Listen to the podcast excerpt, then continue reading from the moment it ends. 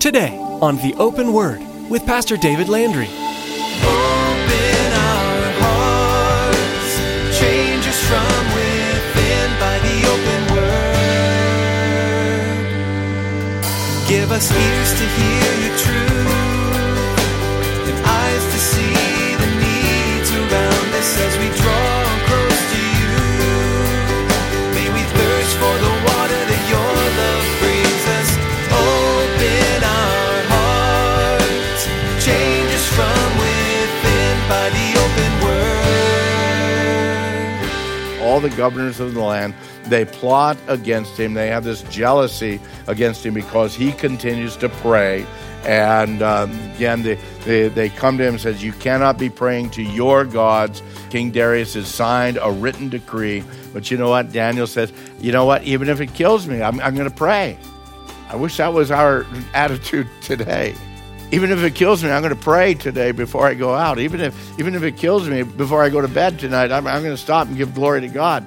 But to, all too often, I'm afraid that Christians are saying, man, it, it would kill me if I prayed right now. Whole different attitude, whole different deal. Even if it kills me, I'm going to pray. Sadly, prayer is often seen as a last resort or even an inconvenience in many Christians' lives.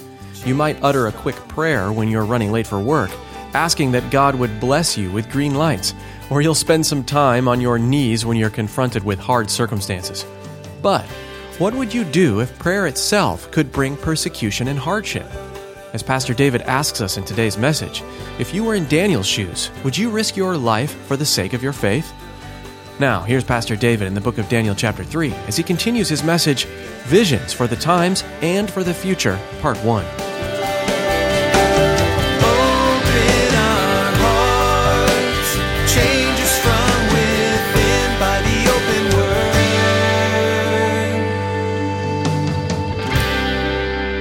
twenty-five, he says, look, I see four men loose, walking in the midst of the fire, and they're not hurt, and the form of the fourth is like the Son of God.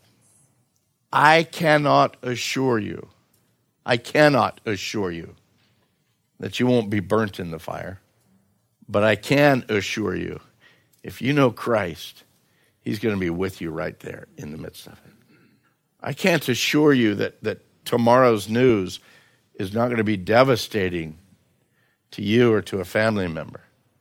But I can assure you that the God of all creation already knows tomorrow, and he knows the day after, and the day after, and the day after that. And he promises to be with you wherever we end up and however we end up. And that's the thing that you and I, man, if we if we don't glean anything else from the book of Daniel, understand that. That God has said, he, he'll never leave us, he'll never forsake us. I am with you always. Pulled him out, not even singed on the garment. No, not a hair of their head was singed, nor their garments affected. That's verse twenty-seven. Neither was even the smell of the smoke or of the fire was on him.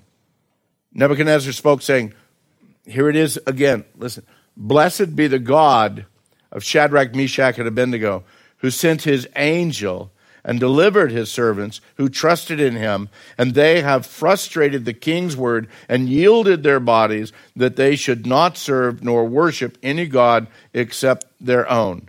Therefore, I make a decree that any people, nation, or language which speaks against or anything amiss against the God of Shadrach, Meshach, and Abednego shall be cut into pieces. Their houses shall be made an ash heap, because there is no other God who can deliver like this.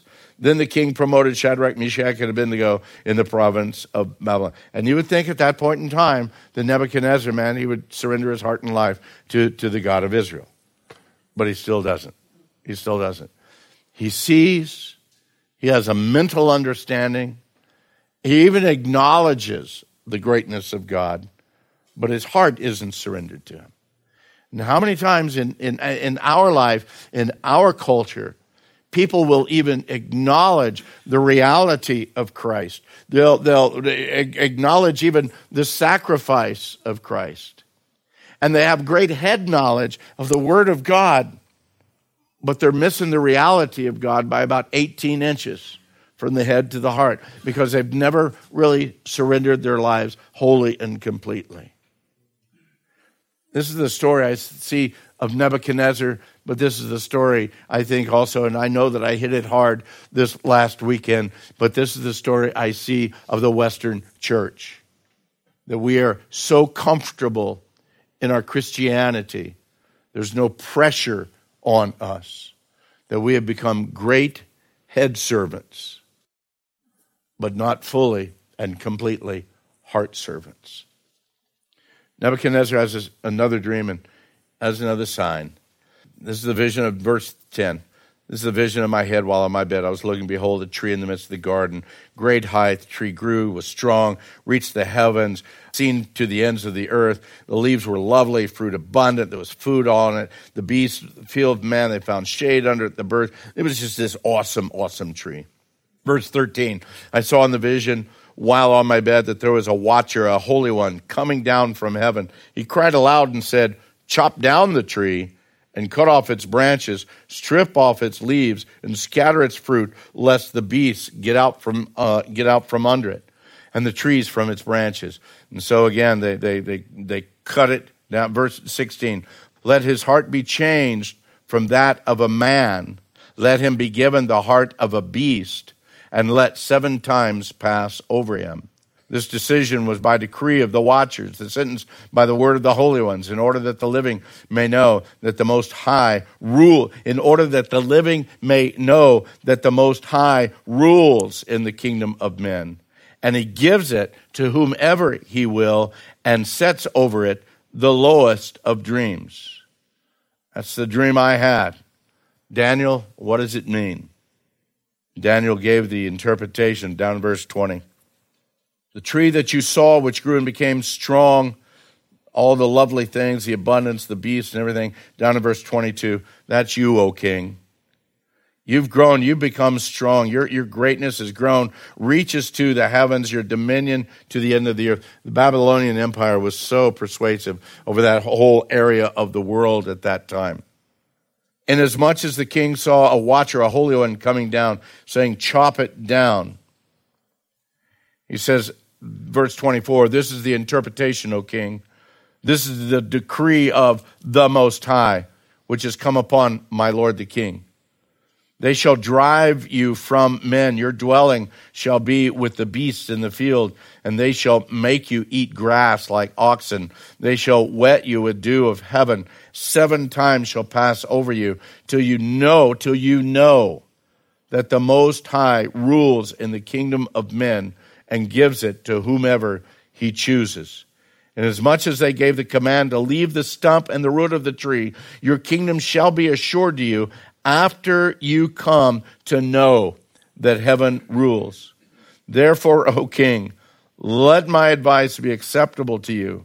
Break off your sins by being righteous and your iniquities by showing mercy to the poor. Perhaps there may be a lengthening of your prosperity.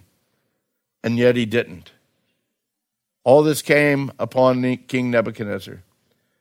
At the end of twelve months, in other words, about a year later, he's walking around the royal palace of Babylon. The king spoke and he says, look at all this stuff I've done. What a great guy. What a great, powerful guy I am. Verse thirty-one, while the word was still in the king's mouth, a voice fell from heaven. King Nebuchadnezzar, to you it's spoken. The kingdom has departed from you. And they shall drive you. Your dwelling place is going to be with the beast. You'll eat grass like the oxen. Seven times pass over you until you know that the Most High rules in the kingdom of men and gives it to whomever he will. And that very hour, the word was fulfilled. He was driven from men. He ate grass like oxen. His body was wet with dew, uh, uh, till his hair had grown like eagle's feathers and his nails like bird claws. Okay, stop and imagine that word picture for a moment. This great and this mighty king who had everything at his disposal, everything. And he sees the greatness of his kingdom, and in his pride, he's puffed up, he's boasted up. Hey, This is Great Babylon. I built it for my royal dwelling by my mighty power and for the honor of my majesty. And God took it all away just like that. God raises up and God brings down. That's one of the things we've got to realize about anything and everything. You you, uh, you get a good word toward, man, give glory to God. You know, something good comes along your way, give glory to God.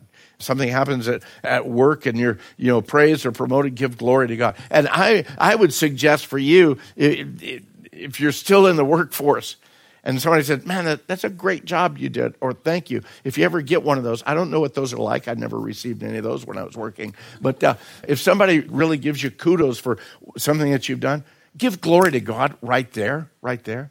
Man, I praise God that he's enabled me to do it.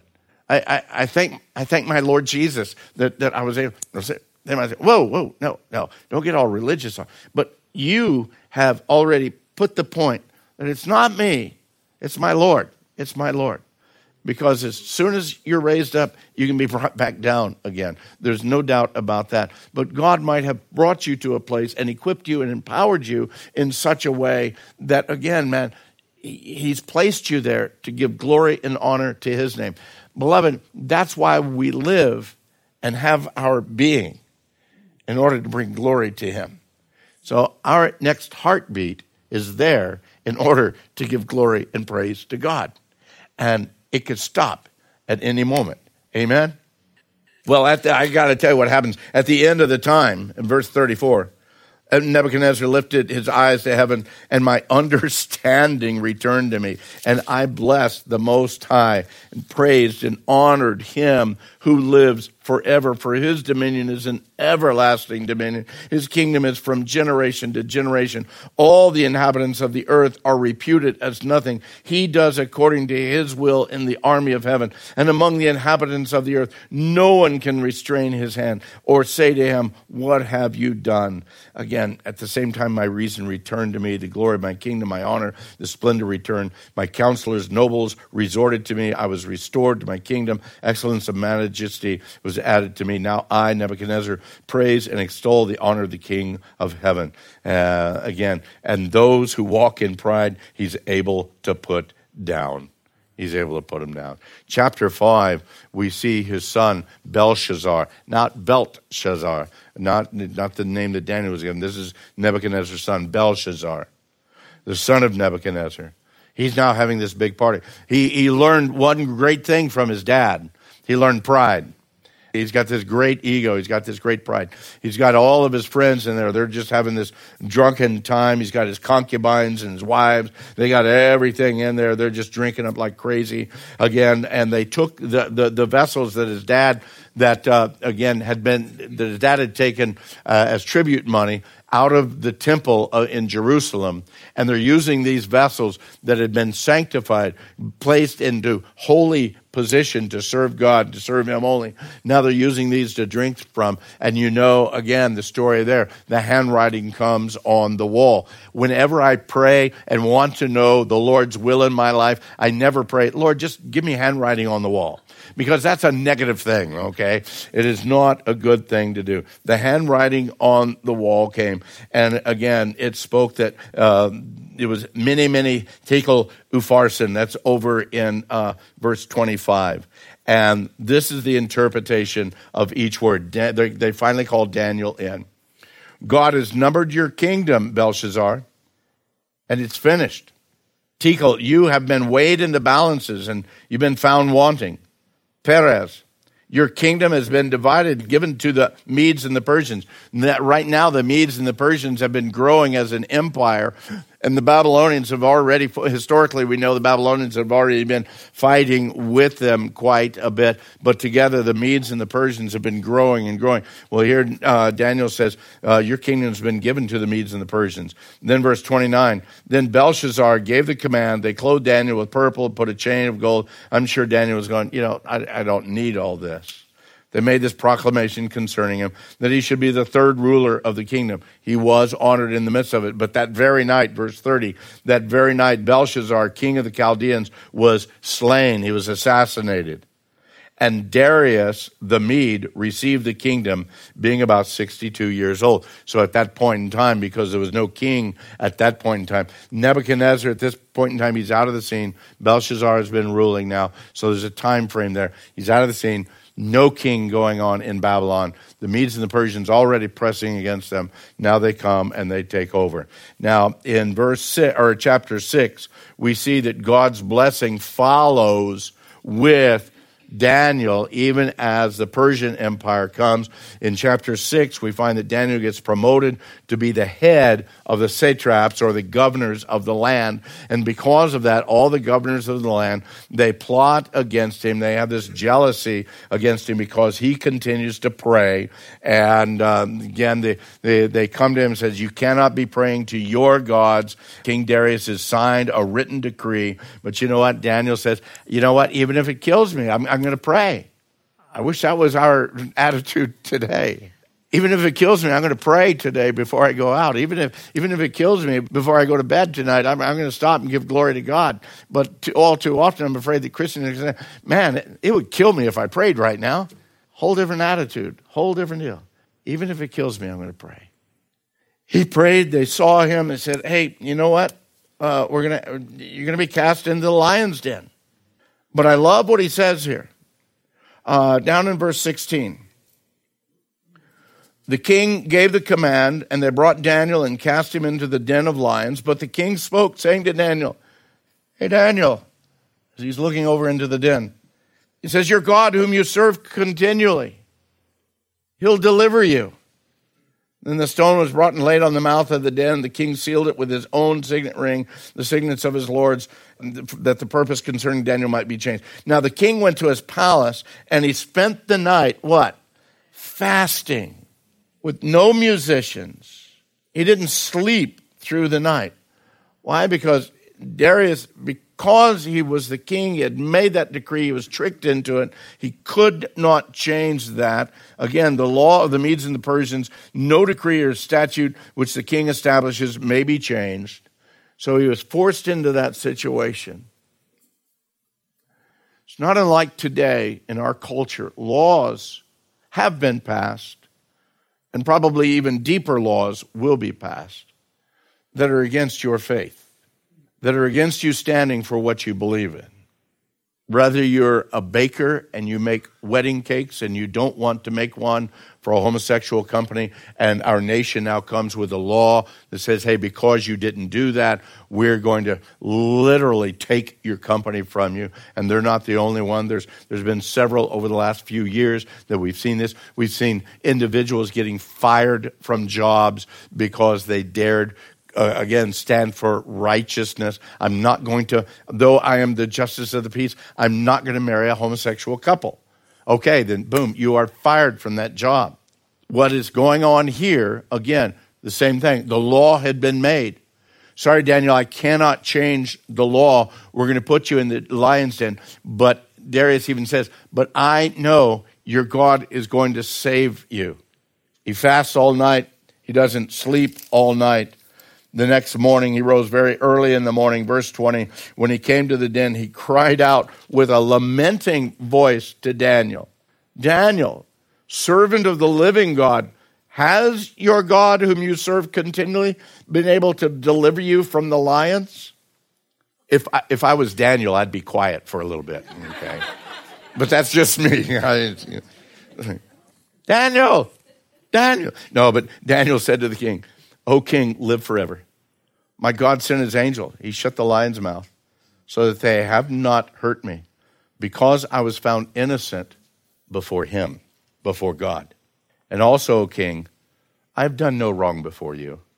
Now the king was exceedingly glad and commanded that they should take Daniel up out of the den. So Daniel was taken up out of the den. No injury whatever was found on him, because he believed in his God. And the king gave the command, and they brought those men who had accused Daniel.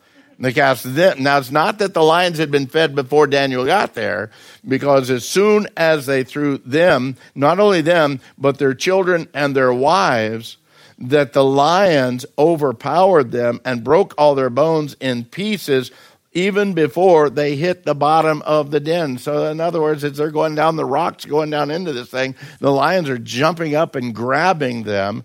And so these lions were very hungry. They they had been held back by God from, from having dinner that night. And now God says, okay, it's dinner time. And so, boom, they're they're at it. So then King Darius wrote, to all the peoples, nations, and languages that dwell on all the earth, peace be multiplied to you. I make a decree that in every dominion of my kingdom, men must tremble and fear before the God of Daniel. For he is the living God and steadfast forever. His kingdom is the one which shall not be destroyed. His dominion shall endure to the end. He delivers and rescues, and he works signs and wonders in heaven on earth. Who has delivered Daniel from the power of the lions? And so this Daniel prospered in the reign of Darius and in the reign of Cyrus the Persian. So through Nebuchadnezzar, through Belshazzar, through, uh, again, uh, uh, Darius and through Cyrus, Daniel prospered. Why? Because he was uncompromised in his life and because he knew the consequences of taking that stand, and he was willing to face those consequences. Beloved, for you and I, should the Lord tarry, the consequences of you and I living our lives one hundred percent for the Lord Jesus Christ in this world, I believe that it's going to get harder and harder. The push is going to get stronger and stronger. Where we stand, as we stand, and give glory to God in the midst of it, willing to face. If I go to jail, I go to jail. If, you know, they take the uh, tax donation thing away from the church, they take the tax donation thing away from the church. Wh- whatever it might be, however bad it gets before the Lord comes or takes me home, my concern is for the next twenty years. If we've gone this far since about the nineteen sixties, so that's uh, almost sixty years now, I think the next twenty, thirty, should the Lord tarry, forty years, we are already a post-Christian nation. We've got generations of kids that have absolutely no idea even of Bible stories, much less the truth of Bible doctrine and theology in their lives. We've got children, we've got young people, we've got young adults who have never opened this word, have never darkened the doors of any church or listened to any kind of a Christian program at all, and they scoff at you. They they they they they know that you're an absolute fool. Now I'm getting into my resurrection service message, because as servants of Christ, we are nobody's fool. We're true to the one and living God. Again, as the word says, it's the fool that said in his heart that there is no God. You and I, as we stand fast, as we stand firm in what we know to be the overwhelming, proved over and over again, truth of the Word of God. The world changes, beloved, but this Word never changes. And our God remains the same, yesterday, today, and forever. Bless His name. Amen.